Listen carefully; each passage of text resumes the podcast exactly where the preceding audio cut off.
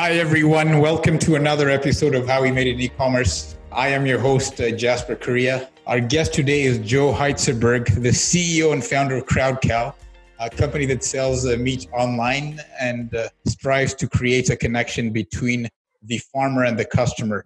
They are the number one online retailer of authentic Japanese Wagyu beef uh, and have, have maintained a 4.9 star review rating on Google for four years. Phenomenal. Welcome, Joe, and uh, congrats on your success.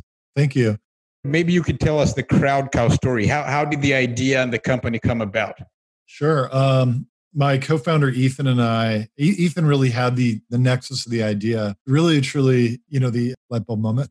So we were having a conversation about a mutual friend who was kind of bragging to me about like, oh, I'm getting my cow on Friday. I'm like, you're getting a cow? He's like, no, we go to this, we go to Whidbey Island. If you're in Seattle, you know it's a beautiful place. And where there's this family that, you know, the great grandfather settled the island with the original people who went there. So you get your best pick of the land. And, you know, growing cattle is really more about growing grasses. So if you have the best land, you've got the best nutrient dense protein rich grasses for these cattle and he, t- he takes care of everyone and oh by the way the meat tastes way better than anything you get in the grocery store so when he described this connection he had with this person multi-generational this beautiful environmental you know proper cattle farm very natural out on this idyllic place. You know he had this thing that i didn't have obviously. I was like well in the grocery store i've got a little orange sticker that says special but it's not special. But he had to drive a truck out there and take a ferry and buy 500 pounds of meat at a time. Super inconvenient. So i was talking to my co-founder ethan because he also knew this guy. And ethan was like you know there should be a website where you can meet the farmer virtually and buy a piece of a cow. And it was the absurd idea of crowdfunding a cow is where we started. Well yeah we'll sell a cow on the website and you and 50 random strangers can actually buy a piece of it. And we'll, you know be on your mobile phone on your couch and you can watch the video of the farmer very portlandia learn everything about that farm and that animal and then buy a piece of it tap a button and it will show up at your front door and so with that original idea of combining the connection and the emotionality of that better purchase and better product with the convenience of like online delivery we thought that's kind of actually really cool we uh, I want that. You know, I want that in my life. So we just got to vetting it and we found a lot of people thought it was a great idea and were willing to put their credit cards into our test website. And, you know, we sold our first cow in a day, had revenue from that, and we're just off, off and running immediately. So it was five years since that day is today, you know, where we are, we are now, of course, much more than we don't sell one cow at a time anymore. We, we're full assortment of really everything that you would want as a grocery shopper everything that's on your shopping list for grocery store at the in the meat drawer beef pork chicken seafood we've got bison we've got lamb everything you'd want is there in one place a tap away to get it to your door but we also have the transparency back to where exactly did it come from who raised it why what's special about it and then we've got this assortment that ranges all the way from that grocery store all the way up to as you mentioned the most exquisite wagyu that you can imagine. You know, we actually today debuted Kobe beef from Hyogo Prefecture, the, the most famous of the, the Japanese uh, high end Wagyu. And we've got a huge assortment from other places in Japan. And as you mentioned, we're the number one seller of Wagyu in America. So it's pretty uh, small piece of the business, but because it's such a niche, we're, we're a pretty big piece of that of that business overall. But we've got, you know, whether you want local farms or you want sustainable or you want something to feed the kids on a Wednesday grocery list items. We've got it all. Really wide assortment. That's a fascinating story. So did you did you have a formal crowdfunding campaign to sell this first cow, or you just set up a test website? Well, we were both engineers by background, and so yeah, we built our own, you know, thing because we we were thinking through like, uh, you know, obviously we wanted to build something that looked real and tested it, but the Kickstarter can, uh, platform really doesn't didn't do what we wanted, and we knew if it was successful, we'd want to own that and and maybe merchandise in different ways or offer subscriptions. So we we built it ourselves. We wanted total control over the user experience too, so that you could have the the text message go out at the right moment to reassure someone, you know, your box is being shipped to you in a heat wave and that's why we put this much ice in it. So you as a first time buyer know like oh i have nothing to worry about. And so that's why you know we have the 4.9 we have many five star reviews and very like a, i think there were 10 or 15 not five star reviews on google. So it's like 4.99 and that's because the attention to detail on anticipating every concern proactively that a customer might have in that customer experience is something we started baking in from the very early days. That is phenomenal. And so, how, how much did you sell the cow for? Yeah, that first one was about $5,500 in revenue total. So, the first 24 hours. And the cow cost you how much? I can't remember on that one. I think that one, you know, back in the day, we were negotiating one off cow for cow. I, I kind of remember that was probably twenty five hundred dollar cow or something like that total, somewhere in that range. But but I you know, and then there's other costs. You got to pay the butcher, and there's yield, and you know, there's there's ways that that that raw product good you're not selling every dollar that you purchased. You know what I mean? Right, right. So I mean, you could have been profitable on that first day. Well, we were bootstrapped for the first about a year and a half. And okay. so we were, you know, we had both paid into the company some money to just have some expenses taken care of because you can't start with literally zero. But we did bootstrap for the first year and a half. Then you subsequently raised funds, and I noticed uh, two of your investors are Ashton Kutcher and Joe Montana. How did you snag them as investors? Have they helped you acquire customers? And can I order an Ashton Kutcher tri-tip cut? well, the both of those guys came in at the well, actually, Joe Montana came in at the seed round. Ashton came in at the A round. Joe has a fund, um, Liquid Two Ventures, and does lots of deals. So he's done deals in my friends' companies. And so, really, that one was just on the circuit of, hey, we're raising a seed round and we're talking to different people. We wanted some Bay Area DNA and connections. And so, we had prioritized meeting those guys and they just came up as an intro. It's like, oh, that's Joe Montana's fund. So, you find yourself in San Francisco in an office sitting across the table from Joe Montana. As, a kid, you remember seeing him in commercials on TV. It's a little bizarre, but then you hear this very eloquent, very intelligent man asking you great questions about your business because now what he does is absorb himself in the world of investing. And that's how Joe Montana just was on the circuit of seed finance financing and he has a fund. Ashton was um, different. We hadn't talked to Ashton. He has a fund, Sound Ventures, does a ton of deals and we hadn't talked to him when we were doing the A round. In fact, we were towards the end of the A round, you know, where we'd had, I think, a term sheet. We were negotiating. We were bringing in some other investors and existing seed people and figuring out who was going to fill out the round. And I, not kidding, I got a text message from Ashton on my phone, um, and it was like, I don't know how he got my mobile number, but it was like, "Hey Joe, it's Ashton Kutcher. I don't know if you knew this, but I actually worked at a butcher shop after high school and i love what you guys are doing and i love to talk. So it was just that and uh and so we got him in as part of the a round and then he subsequently re-upped and invested more ahead of the b round so they've been a, they've been a great partner. Your question is there an ashton tri-tip? No there's not an ashton we don't play the celebrity card too much on our merchandising. Maybe we should actually go and play that harder. Um, I, I think um, you know that's that's something we should probably play a little harder. We haven't relied on those guys for promotional. We think of them mostly as investors, not as like brand ambassadors or you know they're the business deal, but not a marketing deal. If you know what I mean. I see. You say he worked uh, at a butcher shop in high school. Ashton Kutcher, the butcher, not not too bad sounding. Well, he's also on the ranch. You know the show, The Ranch, uh-huh. and they, you know, he did feature us in the show, uh, The Ranch. So they're they're not averse to to you using their names. It's just you haven't done it. No, I think you have to be you. You want to use their names in in appropriate ways, and so we're sensitive to the relationship there. Um, but they've promoted us. I mean, like I said, Ashton put us on the ranch, and there was an episode where Crowd Cow was actually featured in the storyline uh, in two episodes, actually. So that was fun. Yeah, yeah. So I learned from your website that you you're not simply a marketplace that connects farmers and customers. You actually go to the ranches, inspect the product, taste the meat yeah. before featuring it on Crowd Cow. Uh, can you talk a little more about this? Uh, obvi- today, you're a venture-backed company, and um, I know VCs value marketplaces highly. They probably want you to build the biggest company possible.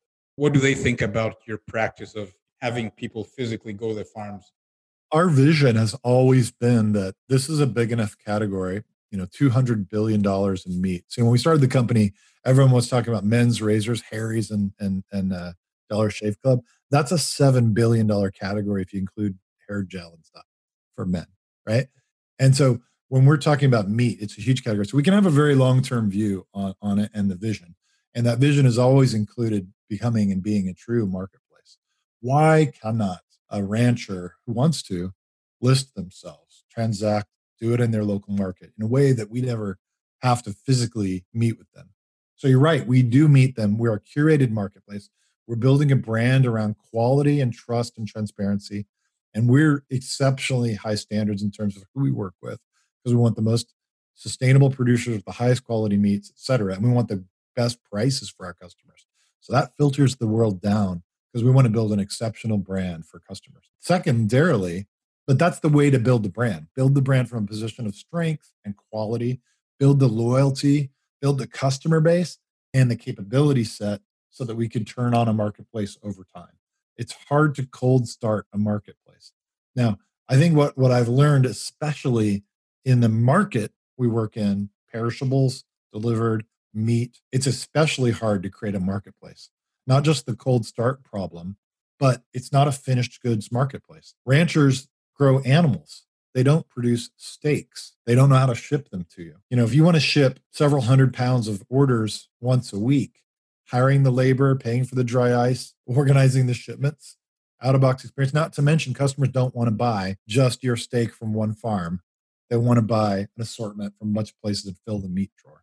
So we're aggregating a capability set and producing a capability set so that in the vision, we could have a marketplace where an individual farm could tap into the economies of scale, the customer base, and the conveniences that we provide through that platform in a way that would be better than if we cold start a marketplace from just being virtual. Better for customers, better for farms, better economics. So in the vision, it's there, but I'm I'm kind of explaining why that that takes time. But we can afford a long-term view. A, we're the only ones building a supply chain of our own. Everyone else sources from a distributor. And B, we're building all these capabilities in-house so that we have the ability to expose them as a marketplace. I think it would be pretty tough at this point for someone to catch up with us when we've been heads down on this exact vision for five years with no change. That, that that's interesting. So when you talk of farmers not having this capability, expertise to to pack and insert ice, so at Crowd Cow today, you have a team that that slices up the meat. So my question is, what do you get from the farmer? A dead carcass, and then you do everything else, or? I love it.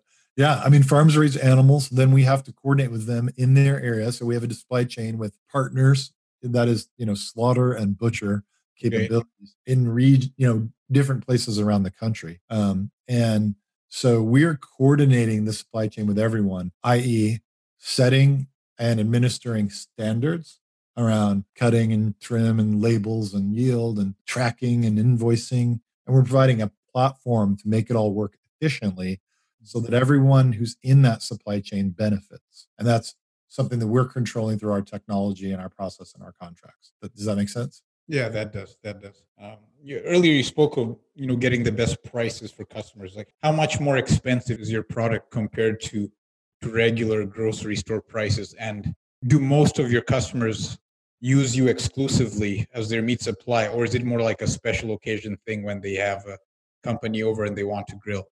our goal is to be the one and main meat supply in the person's life. We want to fill the meat drawer.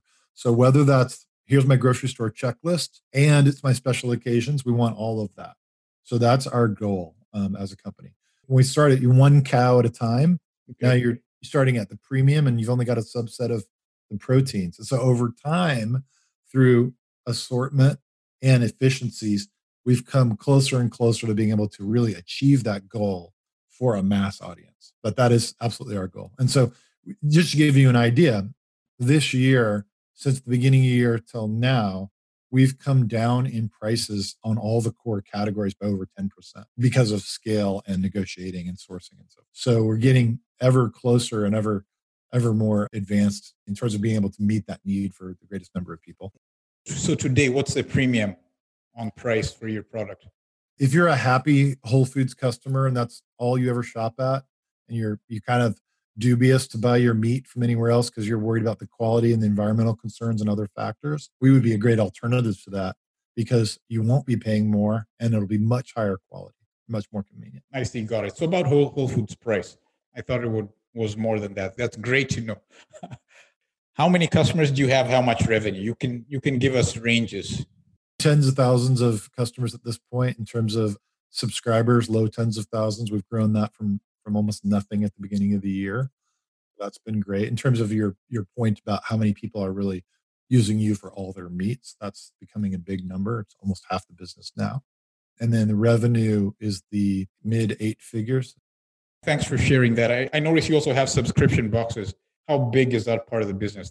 Everyone's yeah, trying to build a subscription box business. It's gone from about half or from zero to about half of the business within this year as we've promoted it. We gave birth to a membership model with a subscribe and save option. We're not pivoting or becoming a subscription box business at all.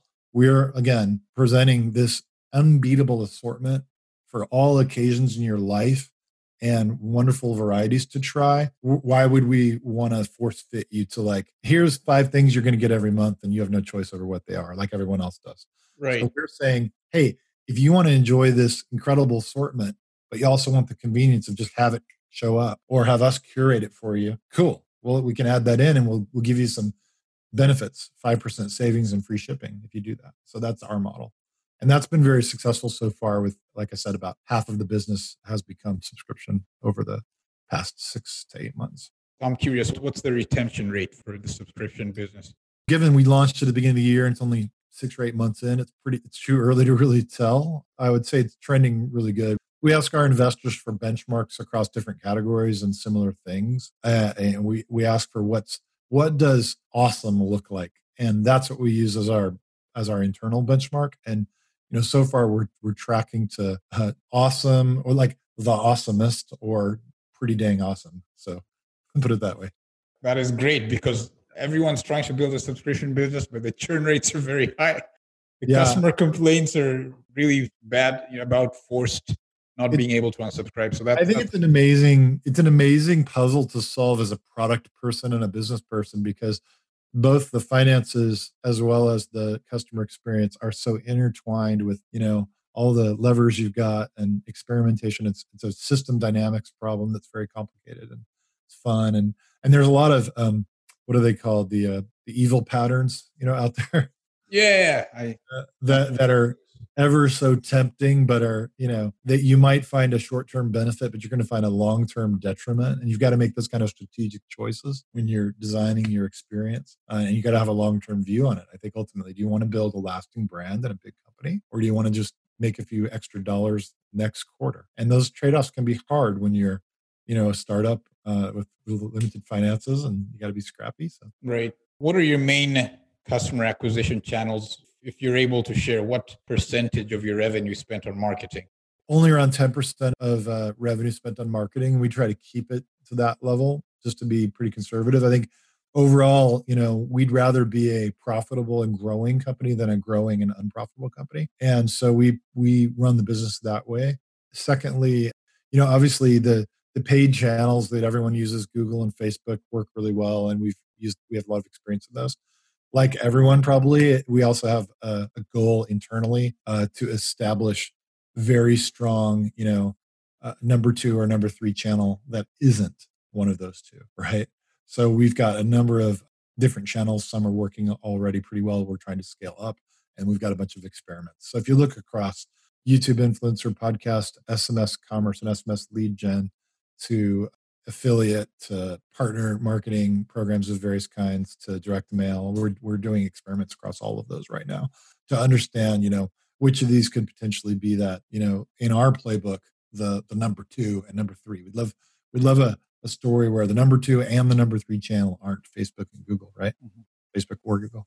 Yeah, that is a great vision to have because being held hostage by by those two well, they built your account deleted. You know, they built incredible uh, platforms that are you know infinitely scalable and and highly measurable. But you know, you've got Mark Zuckerberg and Sergey Brin with their deep learning AI engineering teams going to figure out how to take all your profit. So you've got to diversify your your your growth strategy as as a as a D2C or a B2C company away from just those two, or you will lose in the end. That's my belief. That is so true. There's, there's a term I've, I've heard used about making a charitable donation to the Chan Zuckerberg initiative. when, when you spend money and, and it's not profitable, because Facebook ads have become so expensive now. You mentioned SMS lead gen. I've seen a ton of reports about how high the open rates are, but I haven't really seen anyone who's produced consistent revenue volume. How's that working for you? The yes. SMS lead gen. Yeah, I mean, before that, just briefly on the the Google and, and Facebook, I will say, you know, not to be just one sided cynical. I think they are great platforms and they can work really well. And I think the onus is on the brand to be really creative in how they use those and uh, to have you know wonderful on-site and you know uh, retargeting programs that are not just you just don't blindly use the tool. If you if you use any tool you know in a bad way, you're gonna it's hard to stand out. It's hard to compete. It's hard to convert. It's hard to all that stuff. So I think the onus when, that they are scalable and measurable is a wonderful thing. And then if you can apply your creativity to that, you can make them work at scale for a long, long time. I don't want to sound like they are, uh, you know, evil platforms or something like that. But, but um, on the SMS, you know, we're that's the one where we're we've we've are probably not even ankle deep into that as a channel. I think my our early point of view is that the risk is well, a you've got to onboard people. People get our SMSs for transactional because you know your orders out for delivery and these kinds of things. And they can use our SMS to get real time support. But you can't just flip on promotional messages over SMS. People will be like, What are you doing to me? So there's a little bit of like, how do you onboard people? And then there's a question of there's a portion of your re- of your traffic that's mobile. Why capture email? Why not just capture mobile and go from there? Begin the relationship with with with mobile. And if you get a higher percentage of people opting in, you got more to work with. So there's a theory there that, hey, that could yield more in the end. But then to your question, what is the SMS experience going to be? I think people who are using are using it in a highly promotional way, like, oh, this thing is now 20% off or 40% off. That's when I, as a consumer, that's what I've experienced. And I'm not sure that's really our brand to do that. So we've got to figure out what are the offers that are worth getting the text message. They've got to be worth getting that you're not going to get over other channels and they've got to not break the bank in terms of how we do it in terms of the cost of acquisition they've got to net out to a, a profitable place. So that's our challenge we got to figure that out. I think there's potential in it. There's definitely an opinion that like yeah you, you might you know turn it on and milk for a lot of revenue and then people start unsubscribing and it kind of goes away. And i think the feedback from a lot of people who've tried sms as any kind of channel have seen it that way as a temporary incremental revenue blip and then people kind of unsubscribe, right? So, and that may, you know, I, I, don't know exactly how to avoid that. I'd be curious if you've come across, you know, who who would you consider is using SMS most effectively for both acquisition and retention? I haven't come across a true sustained uh, success. Uh, short-lived promotions I've seen, and that's why I was curious how you guys are using it. What are other challenges in your business? You mentioned building the capabilities to dress and pack meat and diversifying off of uh, Facebook and, and Google? What what are other challenges you would say your business has currently? A lot of the stuff that you don't see on the website that would be under the hood would be, you know, obviously we've got initiatives around personalization in our merchandising and showing people the things they're going to want to most see. Because now we have this huge assortment. We've got all these customers. We can do a better job of personalizing. So that's under the hood approaches to make that better. Is a that's a, a current um, objective. And then on the back end, I- innumerable getting perishables shipped to you.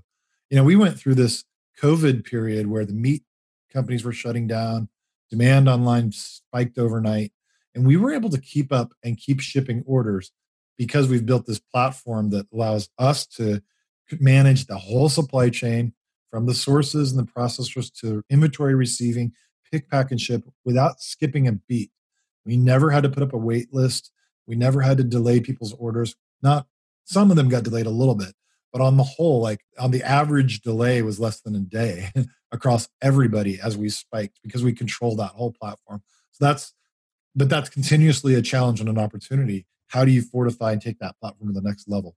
You know, we've got inventory, like where at the scale we're currently at, can we improve efficiency by automating even more, right? And we could scanning temperature and weight checks along and putting that in the data and using that and you know looking at the data to negotiate vendor stuff or to optimize LTL shipments into the facilities that we've got all this stuff just becomes this as you reach each new scale point there's a whole another unlock of problems and automation and negotiation like when it was the very first cow I borrowed a warehouse space for half a day from a friend, and the boxes showed up. We packed and then we left.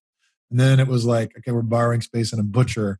And then how do we build tools so that we can hire people to do the packing so I don't have to do the packing? Mm-hmm. At every sort of scale point, you reach this, okay, here's the next set of things I can do that provide an unlock for efficiency and, and scale. And so we've, we've, we constantly have those at every point in the, in the scale. Interesting. Yeah, I mean, building a vertically integrated operation is, is, is, I imagine, is tough, but you seem to have pulled it off.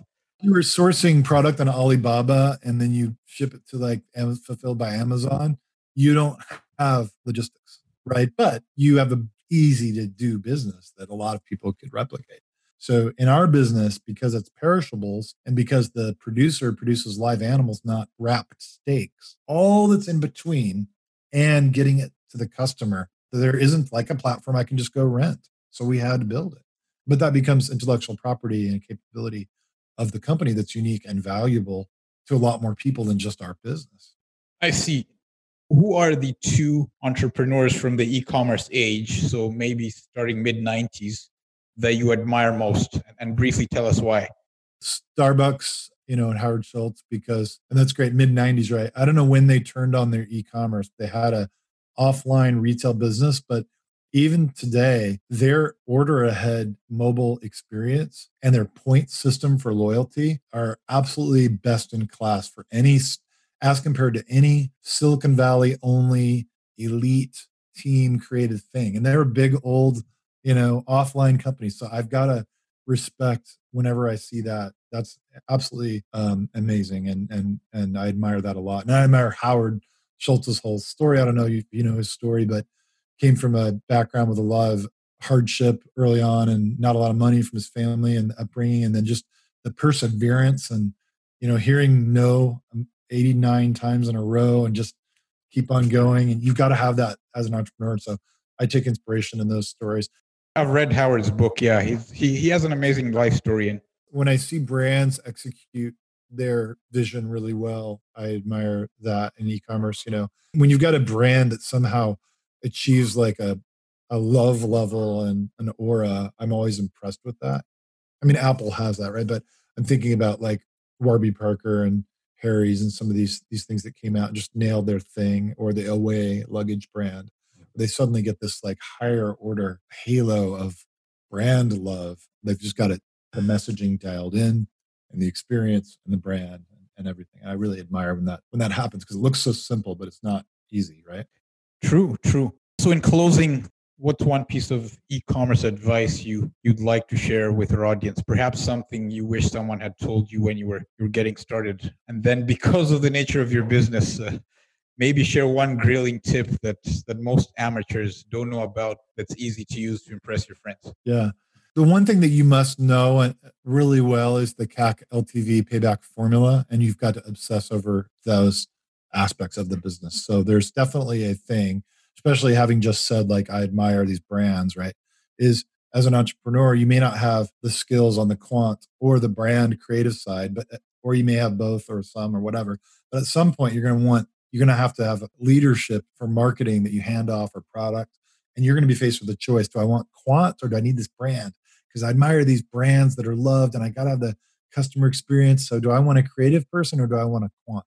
I think my advice, and I wish someone had told me, what it would be like get the quant. That's what my advice would be. I think ultimately it's much more important to have the quant DNA be the center of the company. And you can hire in supplementary on the brand side, if that makes sense. The grilling tip would be you can cook from frozen. So not a lot of people know this, but just take a frozen New York steak and take it out of your freezer and put it on the counter. And then, you know, set your table and do all that while it sort of surface thaws.